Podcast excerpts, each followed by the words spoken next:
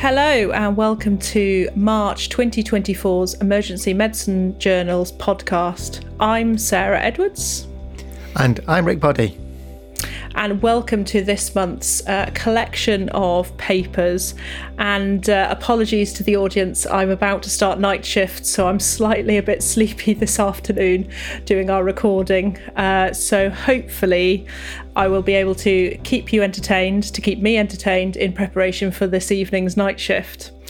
And I think it seems fitting that we start with probably one of the most difficult diagnoses is that we make and one that we don't see very often in the ED, and that's aortic dissection. So, Rick. Yeah, well, I've got a couple of papers on acute aortic syndromes today. In fact, in the issue, there's even more than that. There's a feast of papers on aortic dissection. The first one I'm going to talk about is from Ontario in Canada. And this is a study led by Robert Ohle, which looks at the factors associated with a misdiagnosis of acute aortic syndrome when we say acute aortic syndrome, we mean aortic dissection, intramural hematoma, or a penetrating atherosclerotic ulcer. So, just to get that clear, first of all. And if you're anything like me, acute aortic syndrome is one of those diagnoses that fills you with fear because you really don't want to miss it. Is that does that resonate with you, Sarah? Yeah, it's the one that when my juniors come and talk to me about patients, and I'm like, "So, have you thought about aortic dissection?" And they're like, uh, no. And well, we need to think about it with, you know, the right context and the right presentation, of course. Yeah, and we hear so much about the potential to miss this diagnosis because it's quite easy to do. It's rare. It's hugely important because it kills people and is associated with a massive amount of morbidity. And it's really difficult to pick up. So I think that's why we are so afraid of missing it. There's that Think Aorta campaign, which I was privileged to uh, provide a tiny bit of advice for right at the beginning, but it's really lifted off. A campaign led by Catherine Fowler, whose dad had a misdiagnosis of an acute aortic syndrome. And uh, she's really done a great job of raising awareness about missed aortic syndromes. I'm sure you've heard of that one, Sarah. It's been national as a campaign. Yeah, no, it's been uh, really important and impactful to remind people about what is a rare but significantly life threatening condition. And um, for our listeners out there, um, the RCEM learning team, so the Royal College of Emergency Medicine's podcast team, have done an amazing. Um, aorta special that's worth looking through their um, archives for, with a true first-hand account of of what happens um, with an a- acute aortic syndrome and from the patient's perspective and, and that diagnosis. So really worth a listen there. Absolutely. So I'll take you through this retrospective study that helps us to understand a bit more about the factors that are associated with a missed diagnosis. So it was a large retrospective study. They took a 15 year series of patients who'd presented to the emergency department and they had a coded diagnosis consistent with an acute aortic syndrome. They then defined a missed acute aortic syndrome as patients who had presented to the ED in the two weeks prior to that index event where they were diagnosed with an acute aortic syndrome. They also looked at patients who were admitted or who had been given a coded diagnosis of acute aortic syndrome when they died. So they got those patients too. There's a little bit of an assumption that, you know, these cases were missed, but they presented in the previous two weeks. So it's as good as we can get, I guess. And they included 1,299 cases of which 163 were missed on the first presentation. So that's a miss rate of 12.5%. So we're missing one in eight acute aortic syndromes, according to this study. So that's the first thing that's important. It's quite a, quite a high miss rate. And the second thing that they did is looked at what factors were associated with missing the diagnosis. Now, more cases that were missed were, were ambulatory. So the patients were up and about. Uh, and I guess that sort of plays to our sort of confirmation bias, if you like. You see a patient who's up and about and walking rather than on a trolley, and you maybe think that aortic dissection is not so likely. Well, it seems that we miss those more often. The patients were also more likely to have comorbidities, so they had a higher Charlson index if they were missed. And I guess that's important because we've got to be aware that the, the, the, more complex the patient's past history, the more it might cloud our judgment about whether this patient has an acute aortic syndrome. Uh, the patients were less likely to be missed if they went to a cardiac centre or a teaching hospital. Um, now, the really interesting thing here was what happened when they looked at mortality. So, were the patients who were missed more likely to die? And they weren't, interestingly. So, the mortality rate was 54% in the missed cases versus 59% in the non missed cases. Now, it's important to point out that the patients who weren't missed were sicker. And that's what you'd expect because the cases are more obvious. So, we're missing the milder cases. That being so, I wouldn't read too much into the fact that the mortality rate wasn't different. It does agree with previous studies, which have shown a non significant increase in mortality in the missed cases, uh, but uh, shouldn't reassure us that it's okay to miss this diagnosis. Uh, so, I mean, interesting findings overall. The most interesting one to me was the fact that we missed one in eight cases, Sarah.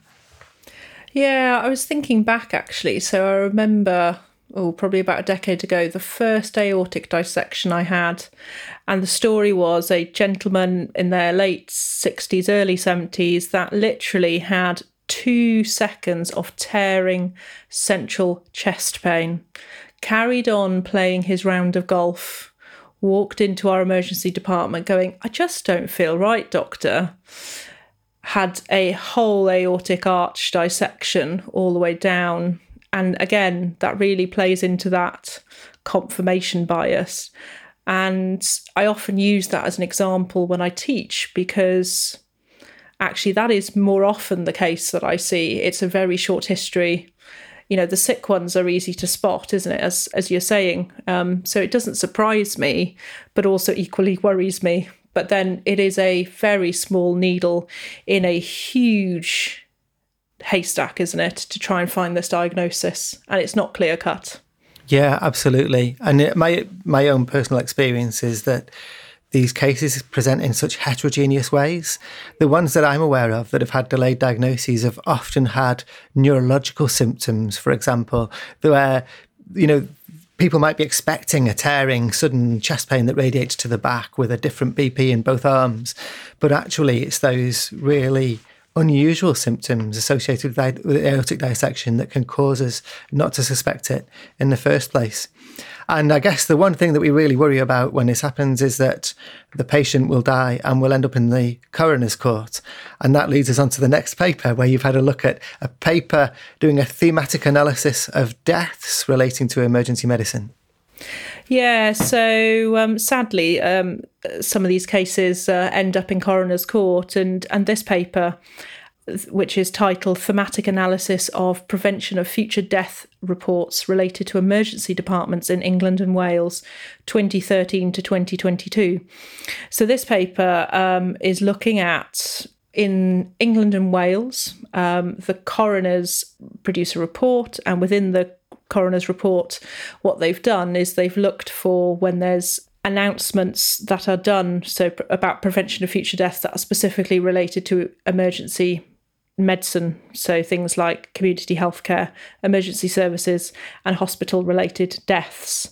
Um, and over this period they found 225 reports identified concerns where coroners raised concerns about care in the emergency department.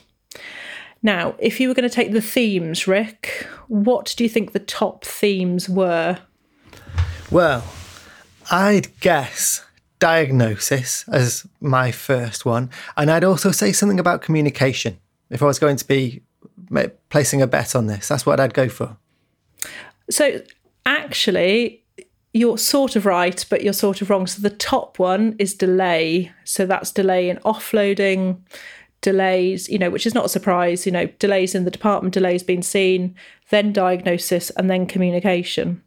And then what they did, they took that further. And I thought what was really interesting, which is why it's related to the, the previous paper, is they looked at the diagnoses and what were the common diagnoses that were missed. Rick, do you want to hazard a guess here? I'm going to go for myocardial infarction as my number one, but I think aortic dissection might be lurking in there somewhere. So interestingly, myocardial infarction wasn't actually anywhere on this list. I was just double checking. Oh no, it is on there. There's one case, but that's right at the bottom. So the top one is an intracranial bleed, followed by aortic dissection. Uh, and then pelvic and hip fractures, and then cervical spine fractures, and then DVTs, and then again a AAA rupture. So those are the top sort of five or six. So again, those those acute aortic syndromes were on top there. The other um, things to what they did as well, they looked at the communication aspect, which was one of the things that you mentioned, and that predominantly um, there were 57 concerns between ED staff and external parties, and this included GPs, ambulance services, and inpatient specialties. So it's a really nice little research letter that's been published. It sort of um, reflects probably emergency medicine practice today with, you know, delays, communication, and so forth, uh, being some of the top reasons why you know that can potentially contribute to deaths with aortic syndromes of be it AAA or an aortic dissection uh, you know, being in the top five reasons uh, for or delayed or missed diagnosis. And then this, you know, leads on to, you know, what is probably one of the most interesting studies that we've had so far this year, and that's the DAShED study. Yeah, so in the UK, we're very privileged to have the Trainee Emergency Research Network, TERN, associated with the Royal College of Emergency Medicine. And this is a network of doctors in training in emergency medicine uh, and uh, the teams that work with them. I think there are advanced practitioners and research nurses who also make really valuable contributions to this um, study. And that network has produced a load of studies now uh, that have had great impact. Uh, the DAShED is the latest in that pipeline of studies, which is looking at the diagnosis of aortic dissection. So, what TERN does or tends to do is um, point prevalence studies with large numbers at a large number of emergency departments. And that's what they've done here. So, they've recruited at 27 emergency departments in England, Scotland, and Wales. And they've recruited at each department through a period of between two and 40 days, including patients who attended the emergency department with a possible acute aortic syndrome. Now, that's defined quite loosely. The patients had to be aged over 16 and they had to have symptoms that were compatible with an acute aortic syndrome, essentially. So they could have had chest or back pain, abdominal pain. They could have come in with a transient loss of consciousness. They could have had symptoms of malperfusion and so they didn't actually have to sort of the, the, clinicians didn't need to be necessarily pursuing the diagnosis. The patients just had to have those compatible symptoms. And i think the reason for that was that the um, investigators were aware that we miss some of these diagnoses. So if you only included the patients where the diagnosis was suspected then we might not include everybody who would be relevant. The recruitment was a combination of prospective and retrospective so if it was done prospectively, the team collected the suspicion of aortic syndrome uh, in the opinion of the treating clinician. And if it was retrospective, they probably couldn't do that. So it was a big study. They managed to include over 5,500 patients. 37% of them, which was over 2,000 participants in total, were recruited prospectively. Of those patients, 15% had sudden onset pain, 32% had the worst pain ever, and 34% of them had a radiating or migrating pain. Now, over 4,000 patients had the gestalt of the uh, treating physician recorded on arrival. Now, 24% of the population had a suspected diagnosis of an acute aortic syndrome. Less than half of those patients, where the diagnosis was suspected, had a CT aorta, which was quite interesting. So you'd think if we suspect the diagnosis, we would go on and do the investigation of choice, which is a CT scan, but less than half had it, interestingly. They then looked at the prevalence of acute aortic syndrome, and of those 5,500 patients, only 14 had a final diagnosis of acute aortic syndrome. So that's 0.3% of the population. So this is really interesting because this is showing us that it's a really low prevalence condition among all the patients with suspected symptoms. But it's quite often missed. And as you mentioned in the previous paper, Sarah, it's quite often a cause of coroner's inquests because of the mortality that's associated with it. So, although it's very rare, it's also very important. And that's perhaps a bad combination for us, makes it a challenging combination for us in the ED. Now, the authors had a look at diagnostic accuracy of a number of different tools. Now, bear in mind, there were only 14 patients with acute aortic syndrome. So, when we look at things like sensitivity, the confidence intervals will be massive. So, this study taken by itself isn't enough to tell us whether any rule out strategy is good enough. Uh, so, but there are, there's still some useful information in here. So, if the clinicians thought that acute aortic syndrome was possible, they had a sensitivity of 83%, far from ruling out. If they thought that acute aortic syndrome was the most likely diagnosis, the positive predictive value of that was 3.4%. so, way off being the most likely diagnosis, I think, when even though we thought it was. Uh, and if we thought that the likelihood of an acute aortic syndrome was less than 3 out of 10, actually, in this study, the sensitivity was 100%. Now, bear in mind the wide confidence intervals, but it's a pretty good start. Uh, now, they looked at some risk scores. The aortic dissection detection risk score, ADDRS. Um, it didn't have a very good sensitivity or specificity in this study, actually. And none of the risk scores that they looked at, of which there were several, would have been good enough to rule out. Now, some people might be interested in D dimer because a lot of there's been a lot of talk of using D dimer to rule out acute aortic syndrome. It is a marker of thrombosis, right? You know, so if you've got clot breakdown, you should have a high D dimer. In this study, the sensitivity was only 71% using the local lab cutoff or 57% using a standard 500 nanograms per mil cutoff. So, according to DAShED, D dimer isn't ruling out acute aortic dissection at all. However, if we combine D-dimer with the aortic dissection detection risk score, then we could achieve a sensitivity of 100%, but the specificity was really low at 8%. So, what does this tell us in summary? Unfortunately, it hasn't given us a tool that will say this patient has an aortic dissection or this patient doesn't have an aortic dissection. Uh, it shows us that it's very rare and it shows us that when we suspect it, we're not always doing CT aorta, which is the recommended investigation. So, some really interesting food for thought. I know that there's a study ongoing at the moment in Sheffield, which is looking at doing some economic modelling around this. And when you when you add that together with the findings of DASH, I think it's going to be really interesting to see what they recommend as a, a rule out and rule in strategy and whether any patients could avoid CT scan. But uh, I found the findings really informative anyway, even if they don't tell me how to rule in or rule out without a CT scan. Sarah? Yeah, I was just reflecting not only on the DAShED paper, but the three papers that we've we've so far discussed. Um, I think it's clear that you know, and we already know this, that diagnosing any aortic syndrome of any bit of it being dissected is incredibly difficult it's probably e- a little bit easier when they're a bit sicker, but actually, there's a good chunk of these patients that are probably ambulatory. Um, at the moment, there's no obvious tool to risk stratify easily. There's no obvious blood test, and and the only real option we've got at the moment is the gold standard, which is to CT aorta. But you know, there's huge implications around radiation cost our poor radiology colleagues who would get fed up if I ordered a CT aorta on absolutely everyone with chest pain. And it is such a challenging diagnosis, isn't it? I mean, it's so rare, but the, the stakes of it are so incredibly high. It's, you know, it is difficult.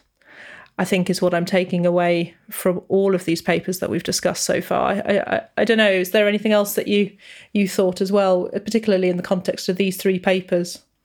I think in the context of these three papers and what we know about this condition, my take home message is very simple. We need to have a low threshold for proceeding to a CT aorta in these patients. And that doesn't mean that you do a CT scan on everybody by any means, because in most patients, you're going to find an alternative cause for the patient's symptoms.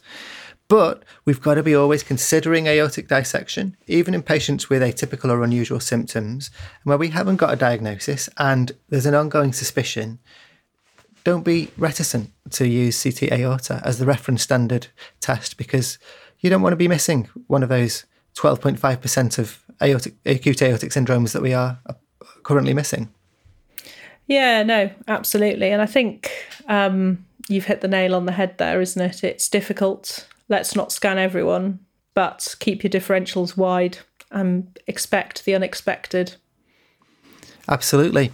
So, our final paper for today is changing topic a little bit. It's about patients with isolated orthopedic trauma, elderly patients, older adults. And it's about predicting adverse outcome in those patients. And that's quite an important question, I think, Sarah, because we know that older adults who are admitted with trauma orthopedic injuries quite often develop adverse outcomes when they're in hospital. So it's quite important to be able to predict that. Yeah, absolutely. So, this um, by our Canadian colleagues, uh, titled Predictors of Adverse Outcomes in Elders Hospitalised for Isolated Orthopaedic Trauma, a multi centre cohort study. And the first author here is Isaac. So, as Rick has said, we see an increasing amount of older adults um, and in Canada now, which probably mirrors our population as well, you know, patients greater than 64 years old now represent more than 51%, so more than half of injury hospitalizations in Canada. So we need to understand what that means and what that entails, as Rick was saying. And and so what they did, they took a they did a multi centre retrospective cohort study between the 1st of April 2013 to the 31st of March 2019. So, a really good chunk of six years where they had 19, just over 19,000 people that they were able to look at. So, what did they do, and, and what does this mean for us? So, Rick, before I go into talking a little bit more about the results, what do you think are risk factors for adverse outcomes with isolated injuries in the older adult? Well, okay. I'm going to guess the obvious ones first. I think the older you are, the more likely you are to have an adverse outcome. I think the more comorbidities you have, the more likely you are to have an adverse outcome. I'm interested to know whether they picked up any on any acute factors. For example, were there any physiological parameters like the heart rate, the presenting rhythm? I don't know if they looked at them, but in my experience, things like the, whether the patient's got uh, atrial fibrillation with a rapid ventricular rate might predict adverse outcome. But what did they look at? So they looked um, at age, obviously, because this is an age study. Uh, and the biggest group uh, actually were the over 85s. So 40% were over 85, which is an astonishing. And then the other sort of uh, groups were all around the sort of 12, 13% marks. They looked at all comorbidities, so everything from alcoholism through to inflammatory bowel disease, Parkinson's disease, COPD. And they looked at that around sort of independence, steroids, obesity, those sort of things. They tried to ascertain how many comorbidities people had, uh, which bit was injured, how many fractures, and were there any sort of, you know, other injuries that were were alongside it. And they looked at the mechanism of injury as well. And would it be surprising to you, Rick, to find out that the most common mechanism of injury is falling from standing height? Not at all, because that's the bread and butter, isn't it? That's uh, reflects my experience absolutely. Yeah, so absolutely. So 70% of these fell from standing height. But going back to the results and the sort of questions that you were thinking about and asking, they didn't look at the acute stuff, so heart rate and, and, and what have you. So what they found was that of that population, just for interest, 70% were female and 40% were male more more of them were over 75 uh, sorry 85 years of old. And the most common comorbidities were hypertension coronary artery disease dementia and diabetes with unsurprisingly hip fracture and a lower limb fracture being the most common orthopedic injuries. And this whilst this has been done in Canada this mirrors probably the UK very well. It certainly mirrors my emergency department and I'd imagine it mirror yours as well Rick. Yeah absolutely So, um, what they found was when they were trying to look at adverse income, uh, adverse outcomes, they looked at composite outcomes, and they found that increasing age, tick, well done, Rick. So age, male sex, and there were certain comorbidities that they found that contributed to a, a worse or less favourable outcome. So this include alcoholism, cirrhosis, complicated diabetes, malignancy, dementia, psychiatric disease, heart failure, Parkinson's disease, COPD, obesity, and loss of independence. Also, the number of comorbidities, which is, I think, what you mentioned there as well, Rick. So, more comorbidities. Interestingly, the type of orthopedic injury as well. So, those with hip fractures, lower limb fractures, pelvic ring fractures, or spinal fractures really played into that things around, you know, the severity of the injury, head injuries, and interestingly, which I'm not sure I was thought of before, but if they'd had an admission in the preceding year before, they were at an increased odds of an adverse outcome according to the composite outcome that they did. What do you think of that so far, Rick? Is that surprising? No, it's not surprising. And I mean, one of the interesting things I draw out of that is that those injuries that predicted out for adverse outcome are all things that I might expect would affect your mobility. There were lower limb fractures, spinal fractures where patients might be immobilized and have bed rest, for example. I, I just wonder if that sort of immobilization might have something to do with the uh, adverse events that occurred. Yeah, and I think it's difficult to to know that because that's probably beyond the scope of this paper. But I think you know what's really useful about this study and what I will take away from it you know when I go to work this evening is you know actually these low energy standing height falls uh, the mo- more comorbidities you've got particularly if you're male and you're older the less likely you are to do well from these and you're more likely to potentially die or increase your care needs going forwards. And whilst that's not surprising, probably to lots of our listeners, I think it's really important for us to remember this that what seems like a you know just a pubic rami fracture or just an ankle injury that can take somebody who is fully independent to sometimes bedbound and all the consequences and sequelae of that. Absolutely. I think that's a really good way to frame the take home message from this paper, actually. So that is the end of our selection of our four papers three around aortic syndromes, um, with one touching upon, you know, outcomes from coroner's inquests, and then we've ended on our, you know, what happens to the older adult with an isolated orthopedic trauma multi centre cohort study. I look forward to seeing you all next time. Rick? Yeah, me too. And I uh, hope your night shift goes well, Sarah. Yeah, thanks very much. And we'll see you soon. See you soon.